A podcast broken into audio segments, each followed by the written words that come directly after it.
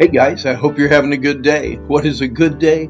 A good day is when it starts and ends spending time with our wonderful Lord. I want you to open your Bibles to Ephesians chapter 5, verse 21, and we're going to look at chapter 6, verse 1. What is so right about children obeying their parents? Children, obey your parents in the Lord, for this is right. The submission principle not only influences how a husband and a wife love and respect each other, it also impacts the way a child obeys his or her parents. Submission is the secret ingredient that helps a dad lovingly lead, a mom respectfully follow, and children to willingly obey. Even kids can submit out of a genuine fear and respect for God. Children, it is obvious in Scripture that children are very special to God. I love the personal interest both Moses and Jesus expressed in children. Moses reminded Israelite parents to lovingly teach their children to love God. Hear, O Israel, the Lord our God is one Lord, and thou shalt love the Lord thy God with all thy heart, and with all thy soul, with all thy might. And these words which I command thee this day shall be in thine heart, and you shall teach them diligently unto your children. Shall talk of them when you sit in the house, and when you walk by the way, and when you lie down, and when you rise up. That's from Deuteronomy chapter 6, verses 4 through 7. Matthew gives us a peek into Jesus' love for children in the way he dealt with his disciples, who obviously did not see kids in the same way that Jesus did. At this time, the disciples came to Jesus, saying, Who is the greatest in the kingdom of heaven? And Jesus called a little child unto him, and set him in the midst of them, and said, Verily, I say to you, except you be converted and become as little children, you shall not enter into the kingdom of heaven. Whosoever therefore shall humble himself as this little child, the same is greatest in the kingdom of heaven. And whoso shall receive one such little child in my name receives me.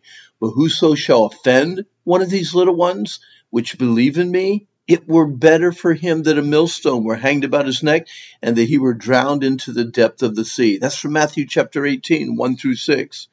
Then were there brought unto him, unto Jesus, little children, they should put his hands on them and pray. And the disciples rebuked them. But Jesus said, Allow or suffer these little children, and don't forbid them to come to me, for of such is the kingdom of heaven. Children, obey your parents in the Lord. If you're a child living at home, the best way to show the Lord that you love and respect Him is to obey your parents. Obedience is not just doing what you're told, but doing what you're told with a pleasing attitude in a timely fashion. In other words, obey God's way quickly, sweetly, and completely. Say it with me quickly, sweetly, and completely. Ephesians 6 1, children, obey right away, not after the next commercial, not when your game is done, not when you feel like it, but quickly. Ephesians 6 2, honor your parents. Obedience must accompany a willing, agreeable, sweet attitude, sweetly. And then Colossians 3:20, obey your parents in all things. No partial obedience, not just enough to get by or keep your parents happy, but completely, quickly, sweetly, and completely. Why? For this is right. Some kids and teens obey to get their own way. Some obey to get what they want. Some obey to stay out of trouble. And some obey to keep from being punished. Godly kids and godly teens, in order to please God, obey their parents because it is the right thing to do. Obedience is a choice. If you want both your parents and God to know that you love them, obey them quickly, sweetly, and completely. When my kids were little, they used to say quick wee, sweet wee, and complete wee.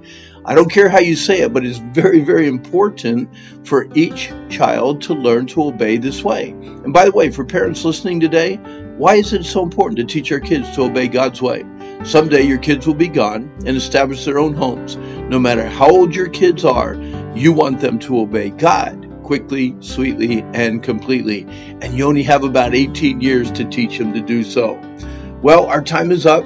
I hope this was a help today. If you want more information uh, about some of our Bible studies on fear or anger or stress, or you want information about the Wilds Christian Camp or the Wilds New England, simply log on to randhummel.com And I hope that you have a good day.